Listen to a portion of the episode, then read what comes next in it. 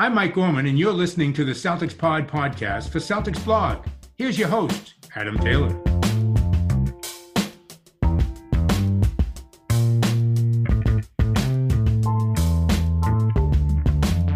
What's going on, everybody? Happy Thursday. If you noticed, there wasn't an episode on Wednesday. Why? Because we knew this was going to be an important game. We knew it was going to be a highly charged, impactful game.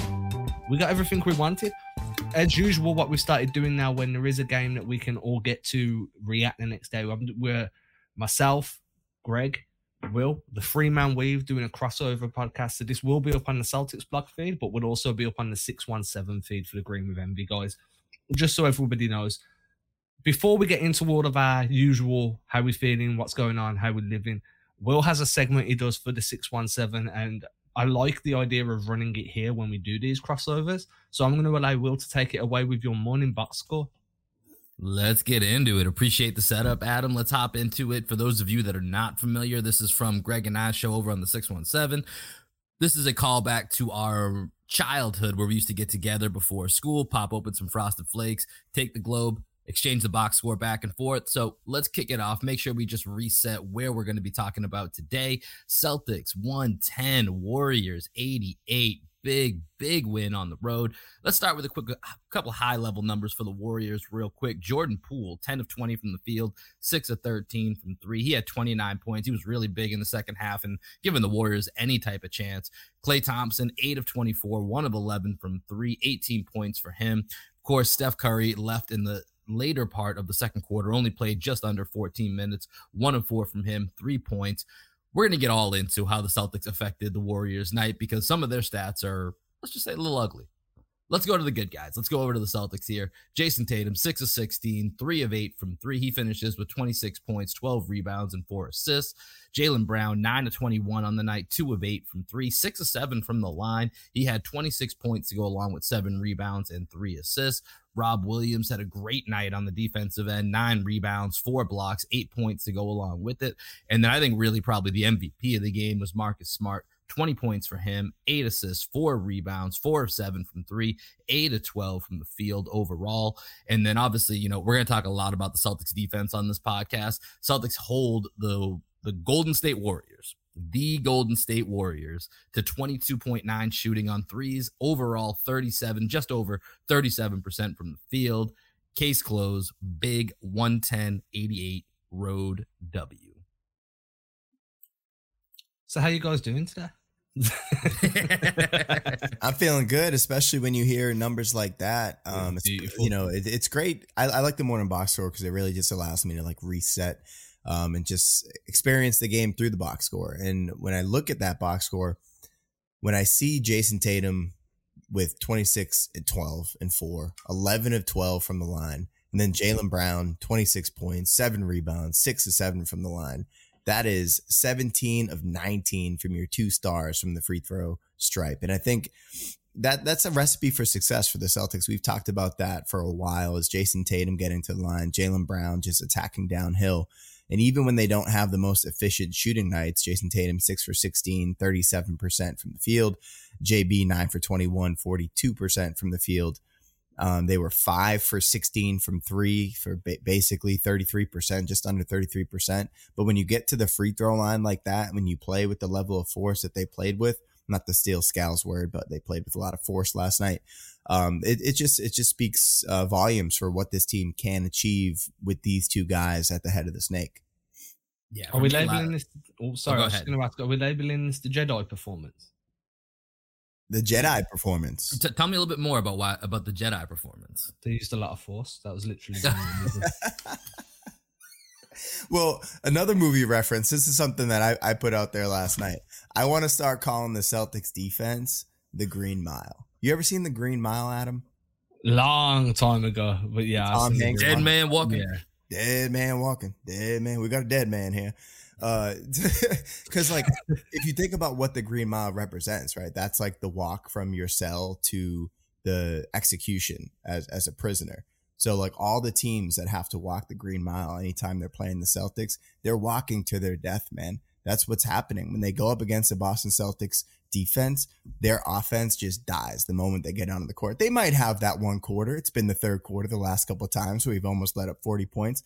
But in order to beat the Celtics defense, to get off a death row, you have to have somebody have like an out of body experience to what Jordan Poole did, right? Jordan Poole had a crazy third quarter, but it wasn't enough. If you only have one guy that's able to crack the code on that defense, everybody else is getting executed. Yeah, I think last night is just all about that defense. If we want to call it the Green Mile, let's test it out here. Let's let's see if with the reaction we get if we're gonna call the Celtics defense a Green Mile because I like where your head's at on that because like this is the Golden State Warriors, and I know like I said in, in the morning box score I mentioned Steph Curry goes out. We can talk about that in a minute. You know he goes out towards the end of the second quarter, but that first half the Warriors at basically full strength. I know no Andrew Wiggins, All Star Andrew Wiggins. I'll put some uh some mild respect on that name. Um 32 points in the first half. 32 points. You know how how often it happens that teams score 32 points in a quarter? Never mind the team of the last, you know, half century to a century who revolutionized basketball with their top guys all playing scoring 32 points. Century. Like, century is not the word decade was the was the was the term i was looking for. I saw i saw adam's head drop to the side and i was like i was like all right i guess i'm gonna get some pushback on the team that's won five cha- it's been to five finals in the last seven years but no no no that's that's a fair point. Centuries centuries a bit much centuries a bit much. The last decade this team revolutionized basketball with the way that they play and you just held them to 32 points at basically full strength you know, I have we can get into the offense a little bit. I think it, it kind of came and went at different times. I think that's going to be an issue long term. But this defense is so suffocating. And I felt like in that first half, maybe the Warriors got two to three uncontested shots the entire time. There was a hand in everybody's face, a body in front of everybody every time they drove. The Warriors got absolutely nothing easy in that first half. And it's one of the most impressive defensive halves I've ever seen. So, if anybody, first of all, I definitely agree they're one of the most uh, dominant teams of the decade, dominant teams of the century. I'm not gonna, unfortunately, yeah. I'll leave you on that island. Um, I'm just being a bit of a, a meanie here. Uh, moving past that bit, like for me, this is this is like why some people think you're a bully on Twitter, man. Some sometimes you you know you get you get a little mean streak in you. But well, he's got he's, he's got that dry British humor. You know, what I mean, it's like, oh, is he yeah, just being is, is, is, he just being a jerk, or it's like, oh no, he's being he's being sarcastic and jolly. It's just not coming through. jolly, yeah, it just yeah, doesn't trans- it does not translate, bro. Like I'm ninety percent of the time I'm joking with people, and so often they take it the wrong way. And like my humor is incredibly dry, like here as well. Like a bunch of people are like, "Are you joking? Or are you being serious right now?" And I'm just like, "Look, if I find it funny, I don't really care." So yeah, I just yeah. I, I just try to think of you as, uh, and I don't know what his name was in the in the British version, but Ricky Gervais in The Office where he plays Michael Scott. That's just you. Yeah, that's kind of me. I'm I very, very, very heavily dislike Ricky Gervais but, um, as as a person. Like I have no time for that. I hate the guy. Um, but I can see it like you know, just dry, blunt humor. So never yeah. take me seriously. Usually I'm being jovial. Uh, what I was going to say was somebody that I really do enjoy listening to, and I personally find quite entertaining is Draymond Green. So I went back and listened to his um, post game press conference this morning, and one of the things he noted about the Celtics defense, and he said it was the reason for the way that the team shot as a whole was the Celtics found a way to speed them up early. So they got them playing a little bit rushed early. And then the way Draymond worded it was, look, man, once you're sped up, you don't really settle back in. And if a team manages to get you out your rhythm early, get you playing at a quicker pace than what you're trying to play at, those wide open shots don't feel open no more because you feel like somebody's rotating over because you're used to playing that faster um that faster pace. So when when he said that, I was kind of thinking of those rotations and I was like, I feel like that's part of what the Celtics are trying to do as an identity anyway. Not just close down opportunities, not take away shots, but to really get guys feeling like they have no time. Everything's got to be an instant decision and force those those silly mistakes. Be be a meanie, you know. The Celtics defense is the Adam Taylor humor, just mean. just want to make you take as many Kevin Looney jump shots at the end of the quarter as possible. Who said I was a bully on Twitter? you can't let it go. I've just I've just seen like when people interact with you, right? They like they definitely have energy like this guy's bullying me.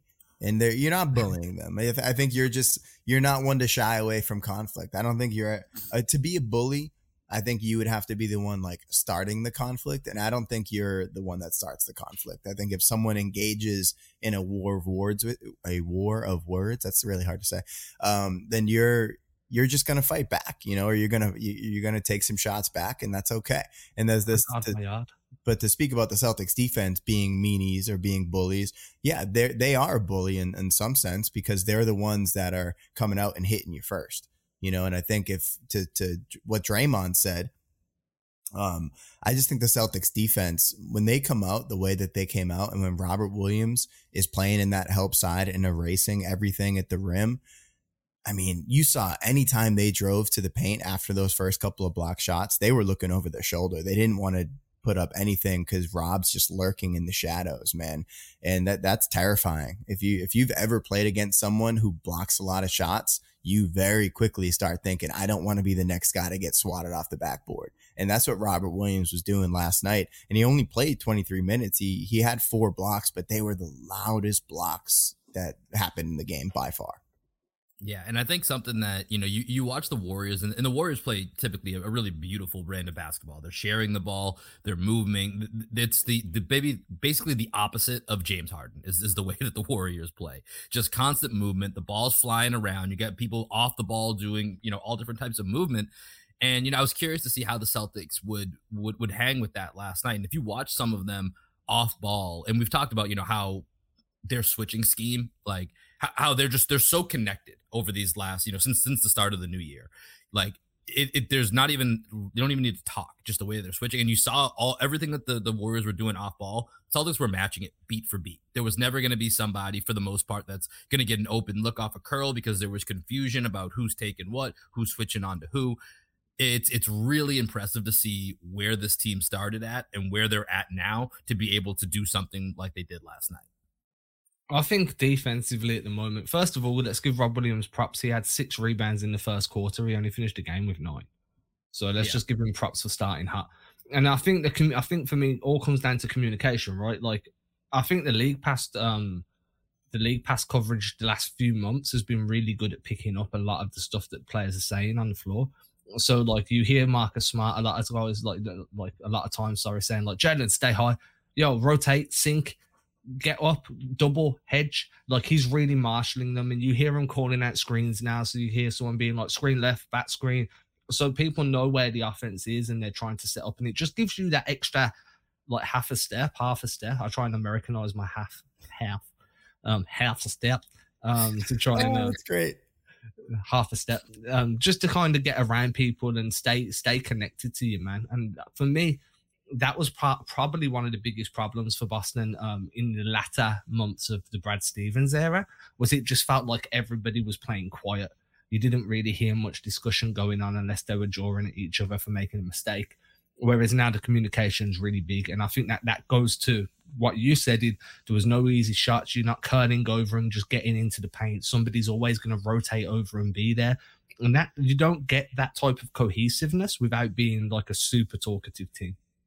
Yeah, and think about like what the the Warriors were doing last night, and like in the first quarter, right? To to what Draymond was saying earlier, he, they just were able to get the the Warriors playing a little bit faster, and none of them really wanted to get into the paint. Like think of Klay Thompson.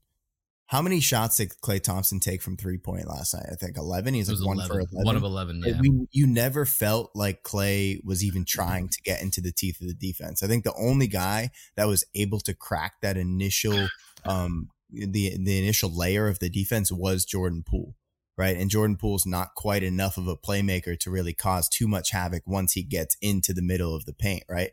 Klay was doing everything from the outside, and once you've sped up a shooter like that I mean, I think what Will was saying earlier, that that the I almost call them the Red Sox because Red Sox are in my brain lately. The Celtics are just like they're able to stay with shooters, but even when they get lost, like Jaylen, he got lost a few times on Klay last night, but Klay by the third quarter, he was just completely out of rhythm and nothing was going down for him last night, even if he was open. So the fact that they were able to start the game so connected by the third quarter, Jordan Poole was the only one that had a hope of, of making a shot and everybody else was just bricking, bricking, bricking. And Klay, Klay, I mean, I don't know what you guys thought about Klay last night, but he looked, he looked very, very slow. And I would be a little bit worried if I was a Warriors fan because he did not look like the Klay Thompson I remember. See, I, I mean, I, I, think by the end, I definitely agree with you. I thought at the beginning, I thought he played, I thought he was playing some better defense. I've watched a couple, I've tuned into a couple Warriors games since he's come back, just because I love Klay. Like the Warriors are probably, you know, my second favorite team to watch outside of the Celtics, just because of the way they play, the Splash Bros, and now they have essentially a third Splash Bro in Jordan Poole. Like I was really curious to see how that all kind of mixes together. I thought, I thought Klay started off looking okay, and then towards the end, I definitely feel like everything you just said, I would I would second that. And, you know, he got a couple of looks that, you know, in the second half where it felt like, oh, those are Klay looks that he can hit, but he just either didn't have the legs, didn't have the confidence. I don't know. There was there was something off. So as as it got later into the game, it didn't feel like Klay. I thought the beginning of the game it felt a little bit like, okay, this is kind of the Klay I remember. But yeah, it was, I was, it was very interesting to watch, you know, him from start to finish and see how his body kind of didn't necessarily hold up all the way through the game. So he's not Klay okay? Not right now. I don't think so. He did have 38 earlier in the week, so I mean, he he had his first moment of you know kind of making a comeback. But you saw you saw the picture of him at the end of the game, right, where he's just sitting there, and clearly he was very frustrated by that game last night. So you know that that's probably a little bit of him still getting his body back to where yeah. he needs to be, but also a big shout out to the Celtics defense. I think a lot of it comes down to just reps now for Klay. You know, at the end of the day, the dudes came back after like what was it, two years away, basically like, two and a half years. Yeah, like 10, 15, I don't know how many games he's played at this point, probably like 10, 15 games at most. Like that's not enough. Like j- not even enough to get your your conditioning right, your basketball legs underneath you. Like you hear players say all the time, you can practice and train as much as you want, but at the end of the day, nothing's going to prepare you the same as being in the game and actually participating. So I think a lot of it came, and that's probably why he started off a little bit hotter. Uh, obviously, for me, for me, one of the biggest things you look for with Klay is that burst off the screen, so he can just get the open look. You didn't really see that that quick first step, so he can beat that closeout. But again, like you need to rebuild that explosiveness. You need to rebuild those reps. And if your body isn't the same, you need to go to Zach LaVine route and just alter your game to fit the way your body is now. And that's not going to happen this season. I don't think. I think that's going to be this year is the tune up year spend the off season figuring out am I the same player? Am I not the same guy? Do I need to make an alteration? And then come back next year with your big three and really do whatever type of damage you can do. But these guys are all getting older right now. You know what I mean? Right. That's why I think it's kind of fascinating to watching Jordan Poole last night in the third quarter. And I know, you know, I'm not sure where you stand on Jordan Poole, you know, coming into the year, but I know Greg and I have been on Jordan Poole train since probably beginning of last year, just with him being like, a, you know, an exciting prospect. And so I think what they do with him in the offseason, whether they pay him or not, you know, do they trade him to try and capitalize on, you know, the, what they have left with Draymond, Klay, Steph, like, I think that's all going to be fascinating. But I, I do want to go back to the Celtics for a second here. I think, can we talk about Marcus Smart for a little bit? I feel like last night had Marcus Smart just written all over it. You know, he shot the ball well, which anytime Marcus shoots the ball well, this team's going to be you know that much better for it you know just because it's it's so important with you know with the shooters or lack thereof that we have around. So if you're going to get a four for seven eight for 12 from the field marcus smart game you better capitalize. And, and obviously this team did but probably the bigger thing is other than the 20 points eight assists and zero turnovers. Like you know and then his defense was obviously awesome. We can talk about the quote unquote incident which i don't really think was much of it but i thought last night was just an all around awesome marcus game yeah, I don't think the incident was was a dirty play by any means. And the incident yeah. we're referring to is when he dove for the ball and landed on Steph Curry's foot. I think what I take away from that is how the Warriors reacted in that situation because you could tell, yeah, they, they are upset because their best player got hurt, but like they got irrationally mad at that. Like we were in their heads at that point, and that was all Marcus Smart from the beginning of the game. So the the way that the Warriors reacted, and then you know he lands on Steph Curry's foot. Um, he gets two loose balls in that moment, and then Tatum fumbles it twice. There were a lot of fumbled balls last night, by the way. And then you know he runs back on defense and like high kicks Klay in the face as he's contesting the shot. Like that was such a Marcus play, and th- th- like this is what I love about Marcus Smart, and this is why I didn't want to trade Marcus Smart. You need somebody that other teams don't want to go up against. And Marcus Smart is that guy. Yeah, Marcus Smart is a bully. And if you punch the bully in the mouth early in the game, then sometimes you can get in his head and get him out of his rhythm. But more often than, than not, Marcus is going to be the guy to get the other player out of their rhythm. And when you're going up against uh, a more finesse player like a Steph Curry, and you know like a Trae Young if we were to see them in the playoffs, um, like a Kyrie if we were to see him in the playoffs, even though Kyrie is a little bit of a different player than those guys. Um, you need Marcus, man, and, and Marcus last night, as Will said, this was the Marcus Smart game. And I, I love what I'm seeing out of him because the eight assists, no turnovers, that's a whole nother conversation too. But the defense, the tone that he set on defense was great last night. We keep using the word bully, and every time we do, I feel more and more guilty for my Twitter interactions. so we, we need a different word. It just means you're uh, a part of the Celtics. That's all. That's all it means, Adam. I don't know. I'm feeling down, man. Jokes aside, now I think he played well. Um, did you ever see the movie Ong Bak? No, I mean I'm not even sure what you said to be honest.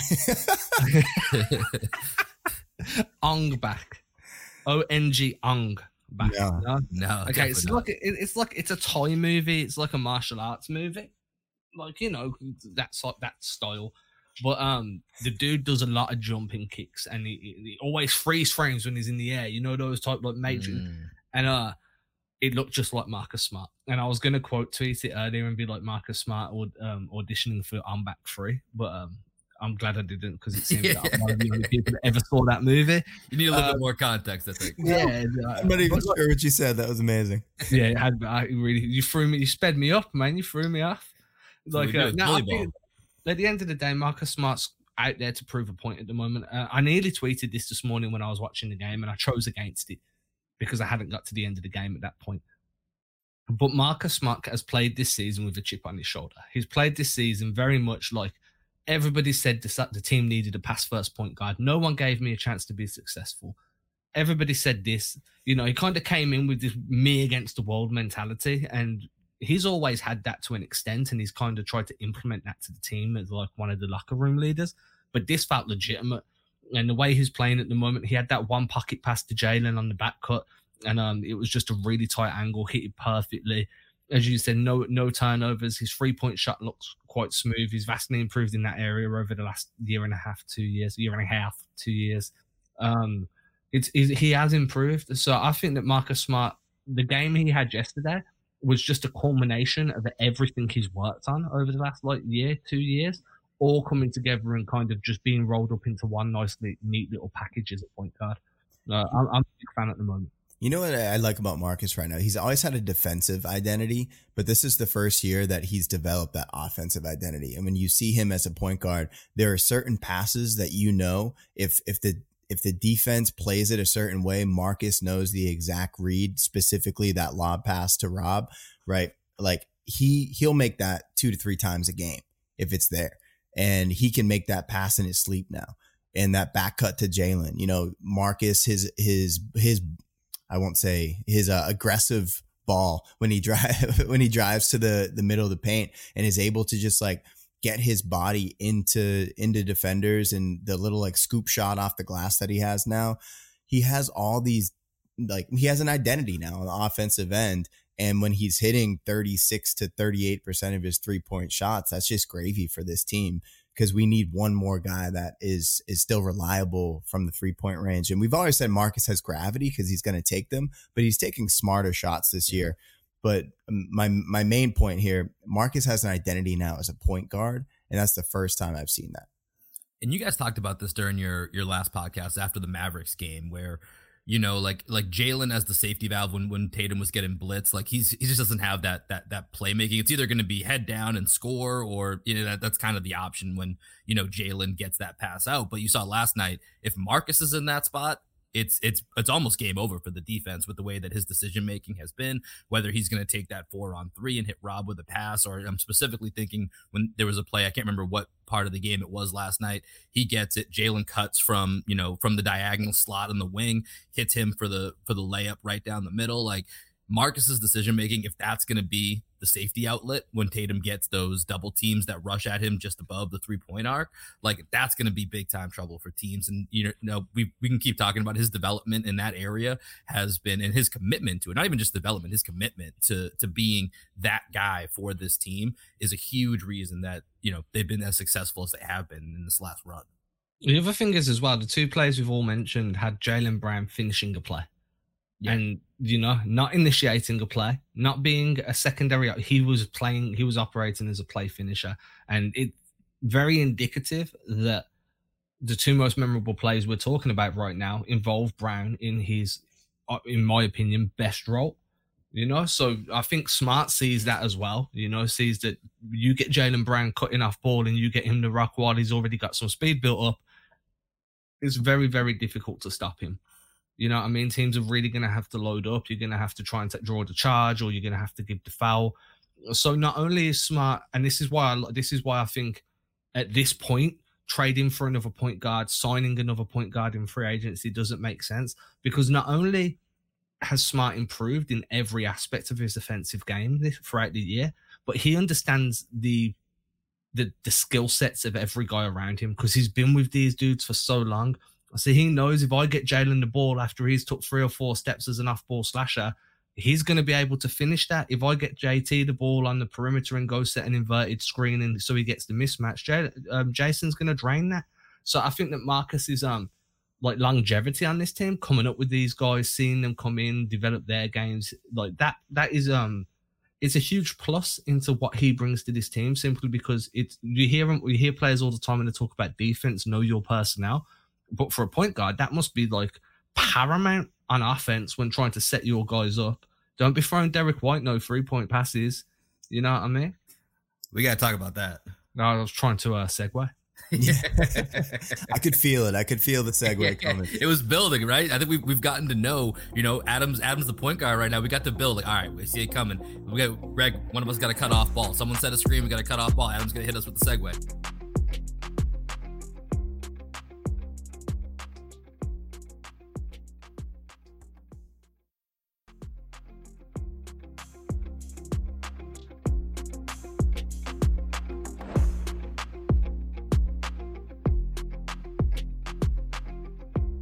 I gave you the segue. yeah, no, Derrick, I mean Derrick White, man, he he's still playing effective basketball, but to we we've been talking about this for a while now. And um, by the way, I'm trying to to not say the phrase "to your point" as much because I feel like I, the more I listen to podcasts, just like every podcast out there, I feel like I hear the phrase "to your point" like 15 to 20 times a podcast. So I've made it my mission not to be the two year point guy. It can also be a drinking game for Ime Udoka's press conferences. Yes, Ime, Ime is big on it. It's just, it's just a hot phrase right now. It's a hot point. phrase right now. but with what Derrick White, um, I, I kind of forget the point I was making now because to I point myself off. To my point, Derrick White is, you know, he's not on the court at the end of games, and we've talked about this a little bit we were expecting Derrick White to be 100% of the time in the closing five just because of what he brings on the defensive end. Payton Pritchard is starting to get those minutes more over Derrick White because of the way that White has just been unable to shoot so far in his in his tenure in Boston. And when teams are trapping Tatum, in the, you get an outlet pass and you're playing advantage ball, four on three ball, you need shooters, you know, in shooting spaces. And Derrick White is unable to do that. Unless White was the initial screener and he was the person making the play, there isn't really room for him on the offensive side of the ball if teams are, are scheming out Tatum like that.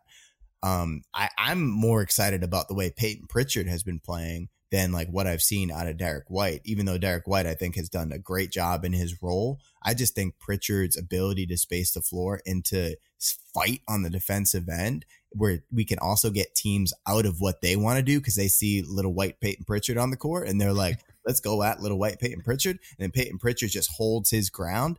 I mean, they, I think they posted up Otto Porter Jr. a few times on him and Pritchard just stonewalled him. He couldn't move him. And that's one thing about Pritchard. I think teams are finding out quickly. He might be little, but he is strong and he's going to fight. He's going to fight and he's going to be feisty. So I'm, I'm excited.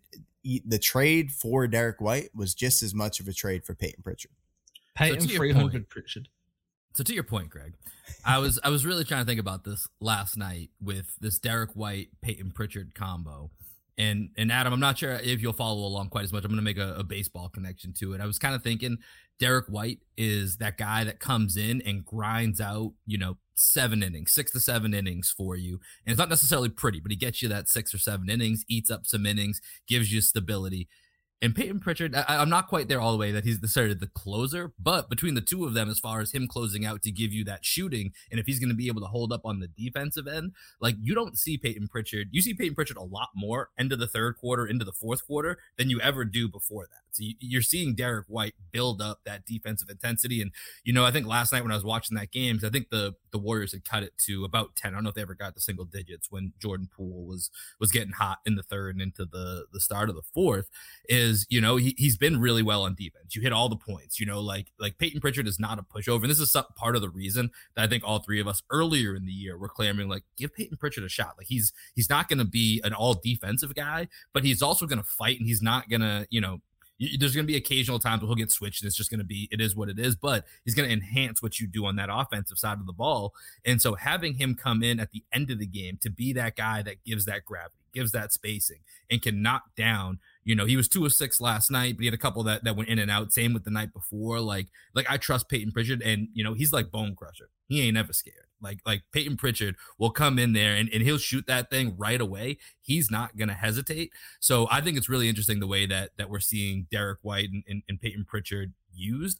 I think it's going to be a little bit more interesting when there's not a 10 point cushion or a little bit more of a cushion. And although we saw that on, you know, against the Mavericks and it almost worked out, the Mavericks pulled out a win in what was a, a really tight game. But I think it's going to be interesting when we get to the playoffs to see how that split between the two of them works for Ime. So I did cut you up a minute ago, so I want to apologise for that before I go any further. I jumped in and you was about to talk. Um, apology, apology, apology accepted. It wasn't needed. wasn't needed, but accepted. Thank you. It was. It wasn't needed. It was because I'd already done it once in the episode. Twice is an insult. Um, I was just saying we should give. We were talking about nicknames earlier for the defense. Why not give Payton Pritchard three hundred because he's little and he holds his ground. Three hundred like the army. Payton three hundred like Pritchard. Um, so we can try and make that a thing. Then the next thing, what's got me is, and when we're talking about the point guard position in general, like the backup guards, so not just point guard, shooting guard too, we can add that in. Dennis Schroeder obviously gave you a bunch in offense, but not much in the way of anything else apart from frustration and sadness. And then you had Derrick White, who's giving you pretty much everything apart from scoring, including the frustration and sadness because he's not scoring. You know, going over eight is annoying. Um, and then you have Payton Pritchard that's giving you a bit of everything, but no frustration and sadness. So I think that, as you said, it's it's interesting seeing the way that Ime is building this rotation up to be like hey, we're going to have Derrick White set the tone. We're going to have him play as a connector. And then once we're at a point where we need an extra shooter or closer on the floor, we're going to give it to Payton Pritchard. What I've been really impressed by with by Pritchard is he seems a lot more confident creating for himself off the dribble. You know, he's taking guys on one or two crossovers, taking a step in, hit, putting a step back to create that separation. And if he can do that and start creating for others in a similar manner, then I don't know how much more Derrick White is giving to the team than what Payton Pritchard is at that point. The only thing is the defense. I get that, but at the moment, like I'm Derrick White, I'm I'm very I'm going to be very patient with Derrick White because I think he could be a fantastic fit for this team and whatever everything that's going on at the moment. But at this very moment in time, this very specific like where we are and what we've seen so far, I think Payton Pritchard's far more valuable. Yeah, I mean that's definitely a take, man. I mean Pritchard Pr- Pritchard is like, man. It, to to Will's point earlier, I, I did it. I did it. I couldn't even make it through the rest of the episode. To Will's point earlier, uh, the baseball analogy like Pritchard's definitely got that specialist vibe to him. So a specialist Adam, right? Guys out of the bullpen. You have these guys that are closers that can come in and just like finish the game no matter who's in there. And sometimes you got a specialist who's in for like a very specific situation. Like if there's a left-handed batter, you might bring in a left-handed pitcher just to like mix it up on them. Like that's kind of how I see Pritchard functioning. It's like in certain games against certain matchups and with, with teams playing our offense a certain way it makes sense to have Pritchard on the court. And I, I don't think that's necessarily a knock against Derrick White. I think it just speaks to the different skill sets that those two people have. You know, and I, I don't necessarily see Derrick White with the frustration and sadness because he the minutes that he's filling are minutes that we we were just putting in Romeo Langford before. We were putting in um, Josh Richardson before. And although those guys had moments, and I think Richardson played well for us, White is just like a steadying force on both sides of the court. Yeah, he's not hitting his shots right now, but he's not making bad decisions for the most part. He's not turning the ball over. He's still allowing our defense to get set by making the right play and playing low turnover basketball. And that's kind of what I like about Derrick White is he's just not going to make too many mistakes. As Will was saying earlier, he's the he's the baseball guy, right? Who's going to come in? Your starter doesn't do a great job. He maybe only goes four innings. So Derrick White comes in and pitches. You know, he might let up two runs over the next three to four innings, but he and he he doesn't strike out a lot of people. But he he just gets the outs, and that's kind of what Derrick White is doing. He's getting those outs, and hopefully, eventually, he will be the shooter that Brad Stevens thought he was going to be when he got him. And he said, "Oh, if you look at his numbers when he's wide open, he's actually a much better shooter." I was after the first game, I was like, "Oh my god, Derrick White! he he's gonna be like a Steph Curry. Like, look at the way he's shooting the ball." And then after that first game, like I don't know that's what's wrong. Yeah, that's a yeah, take. That's, right? that's a real take. That's a real take. But his shot, just like right now, it just it seems he's like it's he's in his head, and just like Jaylen Brown, in my opinion, is still in his head with his shot because some of those three pointers from him last night were ugly. I thought Jaylen played great overall, but I'm a little bit concerned about that three point shot, especially when you look across the league and you see a guy like Russell Westbrook who just like early in his career, man, he was a knockdown free throw shooter. He he could shoot the ball like on a pull up jumper. Now he literally cannot shoot. He can't shoot at all from any spot on the court. So like guys that weren't great shooters in college figure out a way to shoot in the NBA. Some of those guys can lose it. And like I'm not saying JB's even close to that point, but JB was not a good shooter coming out of college. And there there is a world in which this is like the beginning of a trend in which we're like, why isn't Jaylen Brown hitting threes like he used to hit threes?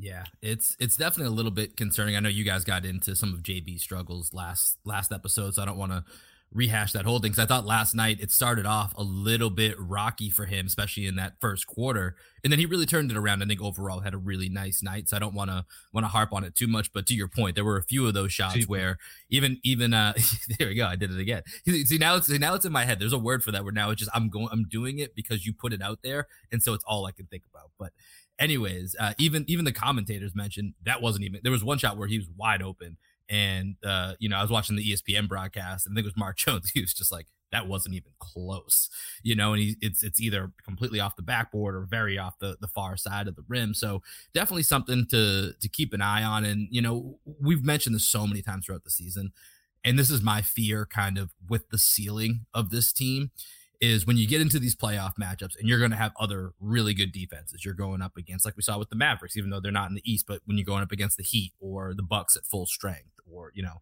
one of these other teams the Cavaliers even who I've who I've even said I think the Celtics that's the only team I feel confident they will beat in a playoff series is the Cavaliers that's the only team so right now that I feel 100% confident. I think others they they can definitely win, but that's the only one I would I would put a guarantee on.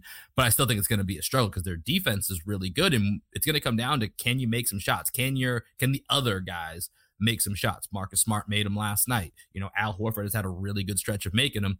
Derrick White, not so much right now. Jaylen Brown, not so much right now. Grant maybe starting to turn it around from from that little little funk that he's on, but that's it's going to be make or miss with some of those role guys, and that's the part for me that I think when we have these longer droughts or cold stretches in games, that it's going to come back to bite you in a series, and that's the part that keeps me a little bit tentative from fully putting the hammer down. That I think this team is an, an NBA Finals type team because their defense is that caliber. I just have concerns of the offense, and it, and it all dates back to, to that shooting and who's going to hit shots and who's not going to hit shots. Judging by Nick, how Nick Stauskas hit his first three, I, I, think that Nick Stauskas needs to be the number one option when, Jay, when Jason Stauskas and Hauser. Floor, just man. saying, Yo, two I'm saying, combined last night. I don't know. I don't know. Maybe more run. I don't know. I'm just saying, like, and I know that, like, you know, I've, I've just said that I think Pritchard is more valuable than Derrick White right now. And in a way, I genuinely believe what I'm saying there. I think that for a team, and it's not because Derrick White's not, Derrick White is the better player. he's the all-round better player. He's the all-round better fit. He's the connector. But right now, no one's hitting shots. Payton Pritchard is hitting shots. So Payton Pritchard needs more run, especially. I'd I'd like him in a little bit more in early in the game as well, just to try and help build that spacing, build that feel. And maybe he's not going to be there later in the game. Maybe he'll, you know, he'll be a specialist then. But just start developing a feel for how to create space around each other and start having an extra guy that can hit those shots. And if we are talking about, like, you know, Jaylen Brown's not shooting one at the moment, if that doesn't come back this year, if that's just going to be a prolonged thing that he needs to go away and work on in the off season, then maybe you do need to give Stauskas a closer look, or maybe Sam Hauser gets a few extra opportunities. Not much. I'm talking like five, six minutes a game just to give you you know, Payton Pritchard comes out, you put one of these other shooters in at a different position just to keep that spacing available because that's how you're going to get the best out of Jaylen Brown when he can't score.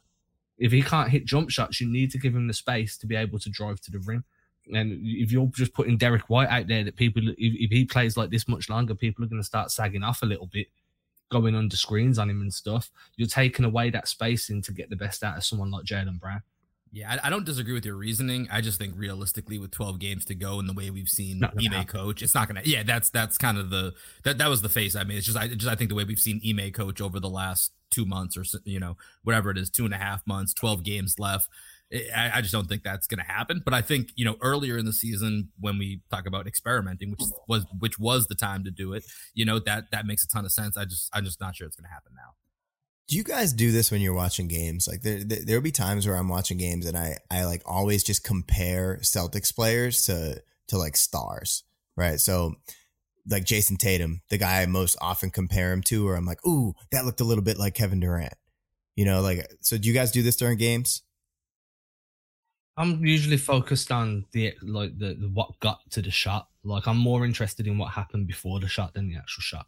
Okay, I, yeah. I, I feel at, t- at, times I do. I mean, I even tweeted out. You know, I think it was. I can't remember which which game it was. Maybe it was the Hornets recently, where like KD had that like Hezzy Jimbo, and, I, and that's all I could think about was like that looked like Kevin Durant. That looked like a Kevin Durant, you know, imitation. Yeah, you even just so I definitely do it. You even just said KD had the Hezzy Jimbo. Yeah, JT had that Hezzy Jimbo, right? Mm-hmm. But last night, I think Jaylen Brown for me, this is something that I do. This is why I bring it up. Jaylen Brown, this is the first time I was like, ooh, JB, like playing a little bit like D Wade lately. You know that that jumper from from distance isn't there, but he's getting a lot smarter with his cuts, the 45 degree cuts, and his ability, as Adam always says, his play finishing. He reminded me a lot of D Wade and his ability to just like knife into the defense and finish. He even had a, a little D Wade floater. He had that like little Euro step and he jumped off his right, I'm um, jumped off his left and finish like a fading uh, floater with his right hand in the lane. And I was like, you know what? If Jaylen Brown starts leaning in a little bit more to like a D Wade mentality and Jayson Tatum starts leaning in a little bit more to a Kevin Durant mentality, I would have always loved to see KD and D Wade play together. That would have been pretty sweet. That's all I got for you. do you want to? Do you want to respond? Oh, yeah, Adam, you have the floor. Go ahead, go for it. I was just going to be like, like I've like I do that sometimes. I'm not going to lie and be like, oh, I never look for similarities between guys because I think Tatum is closer to if you had to choose a player whose style Tatum was closest to, is kind of KD anyway, just because the the aesthetic of the shooting motion, um, the, the, the calmness of which he plays, apart from when he feels like he got fouled, at which point Tatum's not calm at all. Um, but then he calms down quite quickly. Um, so I can see that. I like the Dwyane Wade, uh, like young Dwyane Wade, right? We're talking like just before, like prime, just before prime Dwyane Wade for Jaylen Brown. That's the yeah. type of the explosive, quick, rapid, get to the rim. Yeah. I like that. I, I can go with that. I, am not upset with that at all. The question is, if you were doing that, who would you have Robert Williams as? And Clint Ooh. Capela is not an allowed option. Yeah, see that that's always my default is that he's kind of a, a Clint Capela type. He's better than Clint Capela. Let's just get that out there. Robert Williams is better than Clint Capela. That's a take. Clint Capela's pretty good. I mean, I, I think they're I think they're I think they're closer to being equal than I would say either one is better than the other, but Clint Clint is a better one-on-one post defender than Rob. I think that's the only place in which Clint Capela is now better than Robert Williams. I think Robert Williams has surpassed Clint Capela, and now we can compare other people coming up to Robert Williams rather than compare Robert Williams to Clint Capela. So I think that, I think still a better uh, transition defender as well. Who's a more impactful player? That's different because we, Rob's got a more a more versatile game. Clint Capela is very much rebound and rim run. Rob is rebound, rim run, and he can facilitate as well. So then you have to say that Rob's more impactful because he has that extra avenue that you can utilize from him than what you could with Capela. You add a mid-range game into Rob Williams, all of a sudden Rob Williams has less Clint Capela so far behind. He's like you need a microscope to find him. Like, but right, honestly, seriously, I believe that you give Rob Williams that mid-range shot and he he goes up a couple of tiers. Um, but right now, yeah, I think I think that could work. I think if it's not Clint Capela, though, who is it? Yeah, I don't know. I, I was the, this. What, what was the dude's name? He he wasn't uh he wasn't in the league for long. Um, but Rob always kind of reminded. He, in, yeah, but he Rob like his defensive IQ reminds me of this dude. He I think he was on was he on the Bucks? He was out of the league like quickly because of like mental health issues. I'm just drawing a blank on his name right now. Super springy oh, dude. Uh, Larry, I, Larry Sanders. Yeah. Larry Sanders. Yeah. Yeah. yeah, yeah. Like he he kind of always reminded me of like Larry Sanders, the way that Larry Sanders used to get off the oh, floor. Yeah. He had that freakish athleticism too, where you're right. He had that quick sec, that quick initial jump and that quick second jump, and that's one of the things for Rob where you know, Rob jumps so quickly that you think he's out of position, then he gets back into the play and either contests or block your shot. And it's it's really impressive the way he does it. And yeah, I don't I don't know. I mean, Larry Sanders, I don't think is that that bad of one. I, ha- I haven't thought about him in so long that I, am having a hard time saying I 100% agree. But initially, I kind of like that take. I'd have, to, I'd have to think about it a little bit, a little bit more. Um, but before we got here, one thing I do want to mention: Celtics are in fourth place right now, sole possession. They have a home series as of right now. Now, obviously, the East is super close, but I think that's a pretty huge, uh, monumental, you know, point of the season for this team that they're now a home playoff team in the Eastern Conference. So it's been a long journey since we were worried about the play in to now. And now we have a home playoff series. And if I remember correctly, a lot of us predicted the Celtics to finish fourth this year.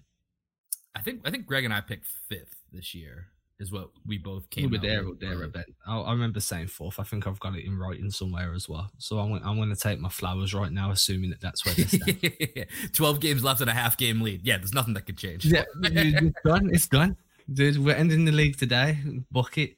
Last question I've got is: How badly would you like the Celtics to add Vitor Faverani for the remainder of the season, just to shore up the feel good vibes? um, I, I got nothing for you on Vitor. Uh, I, if, if anybody, I would want Guerschon. If we're gonna bring anybody back, I want Guerschon.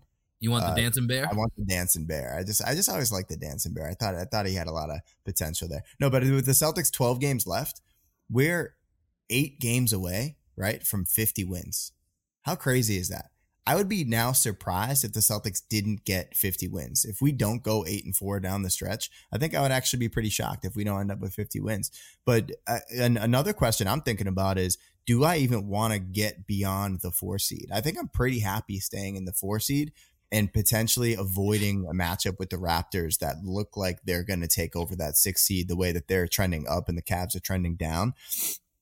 And Brooklyn, right? If the Cavs end up in the seven seed, Kyrie now gets to play in the playing game. So Brooklyn against Cleveland in Cleveland, Kyrie now gets to play. I'm imagining Brooklyn gets that seven seed. I don't want the two seed now. Right. So if Toronto takes that six seed, I think Brooklyn gets the seven seed, and I'm very happy staying in this four or five matchup. Yeah, four or five makes sense to me at that point. Yeah, I think I think that's the that's a great way to look at it because you're right. If if Cleveland ends up in there. That's the Kyrie wrinkle to this whole thing is is so insane at this point. Like it's it's so weird to try and figure out each scenario and then wait, is that where Kyrie can play? Can he play here? He can't play here. And you know, and, and oddly enough, if if nothing changes with those mandates, like in a way, Brooklyn benefits being in the play in because they're going to be on the road for every series. And so they get Kyrie for an additional game for each of those those series. And with that type of team, I don't think they they care at all if they're on the road or or they're at home. So I, I think, yeah, the way it's looking right now, I'd feel pretty good about that that Bulls matchup if that was the four five, which which based on some of the scenarios that are available right now, and there's a lot that can change, whether we're home or away, that looks like it could be the most likely scenario. And I feel pretty good about that, to be honest. I know the Bulls have had a great season, but I feel pretty good about the Celtics in that matchup. I'll tell you what, if the Knicks had had a good year this year, and like built on what they did last year, and then they landed the Nets in the playoffs this year, the media would have blew up because that would have been no Kyrie for an entire yeah. series. you know what I mean? That would have been hilarious. He just would have been courtside at every game. Every game, get get getting the Nets fine fifty k every game, going into the locker room afterwards. But man, like part of me like really wishes that there was a way that the net, the Knicks could surge enough to to land that that game. I thought about that as well, but it's it's just not it's possible. Yeah, yeah, it's not they, possible. They yeah, they're pretty they're pretty far back right now. I like my I like my uh my what what would it be unachievable hypotheticals. they're the ones that you can they're the ones that you can really go wild with. Adam, we should do a whole pod, uh, maybe in the off season about that's just titled "Unachievable Hypotheticals." I'm, I'm super down for that. Oh, that, that, yeah, sounds like fun, to be honest. I'm in with that. I'm always down for fun stuff like that. Right, everybody, if you've been listening to this show on the Celtics pod feed, then make or it well, don't matter actually on either feed. Make sure you scroll down, find those five star buttons, hit the fifth star, not the third, not the first, because that's bad. We want the five. Hit the five. Write something nice. Adam, Will, Greg a great. Adam is not a bully on Twitter. We don't know what what Greg is talking about. Um, Wait, Adam, Adam, since this is a crossover episode, Adam Taylor is now going to tell you if you uh how do you know? yeah, yeah you where where can can the people how can the people help us if they can't write a review? So if you've already left a review if you've already clicked like if you've already done everything you possibly can to make the algorithms love the show more and if you or you might just not like leaving reviews you might be like hey i like the show i only leave reviews when i'm sad. That's cool. What you can do first of all, share it on social media on Twitter, Facebook, Instagram, Reddit. Tell everybody about how awesome this show is, how much you love it. Tag us so we can see we can share it. People are going to listen more when you're the one saying it than us. We created the content, so they're going to be like, you're meant to think it's ace. If you're telling people it's ace, then you never know. Also, make sure you go to the mall. Do you know what? DM us. We'll get you some flyers, some business cards, all for the show go to the mall, post them up for us. When you're getting your suit fitted for whatever reason you need a suit, make sure you make your tailor's telling you about you're telling your tailor why you love these shows. Ask him to put it on in the in the store. If you work at Foot Locker, you should be playing this at the speakers. We're you know PG thirteen. We we we don't swear, we don't curse. Children can walk in and out the store and it's fine. If you're working in so that's in Footlocker, same as if you're in Dick's Sporting Goods. Give me some other other sport shops out there. Guys. No, this, this this is your guerrilla marketing campaign. You, you I don't know. you go for it.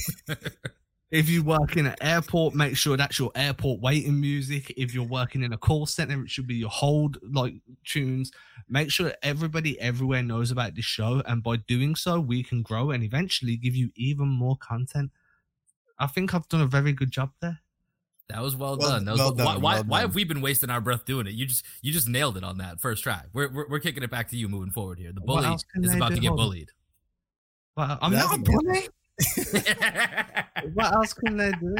Uh, I'm just trying to think. If you fly a plane that does skywriting, you could skywrite, listen to the and then the podcast name and skywriting, so hundreds of thousands of people could see it if you're a um, flight attendant and you're making your announcements, let let the people know. You know, if they're if they're looking for something to do during during their flight, they can always put on uh, Celtics Pod or the six one seven, the Green with MB guys, presented by Crowworthy. Uh, yeah, there's this is good, man. Maybe we should it should now just be we spitball back and forth all the different places versus and we just, never know there could be influencers listening to this show you know there could be somebody that's got 10 million followers somewhere and all they need to do is give us a little bit of a freebie and be like yo i listened to this show a bunch these guys deserve some love. Maybe you're on tiktok. Do you know what? Why aren't people doing tiktok trends to our podcasts?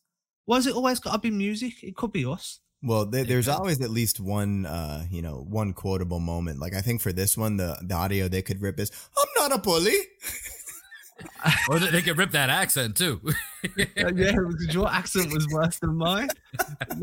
you sounded like um. Do you have, have you ever watched Last Kingdom? I have not. No, no. Nah, man, you need you need to watch that, man. It's really good. I started watching it not long after Game of Thrones has ended. The six seasons. Okay. I'm on the sixth one, but you just sounded like the main character from that. so uh, good job. Sounds, actually, sounds, to be fair, I was gonna say sounds like he has a bad accent, but yeah, he does. Have, he you can tell he's faking the accent. Too, yeah. You know what I mean? Like, uh, but no, I am not a bully, and that's another thing as well. Let's get that trending. Hashtag Adam Taylor is not a bully. I want that trending, like today, please, because I feel like I'm being victimized here. Maybe yeah, this, is the, this is the, world's longest sign off of all time.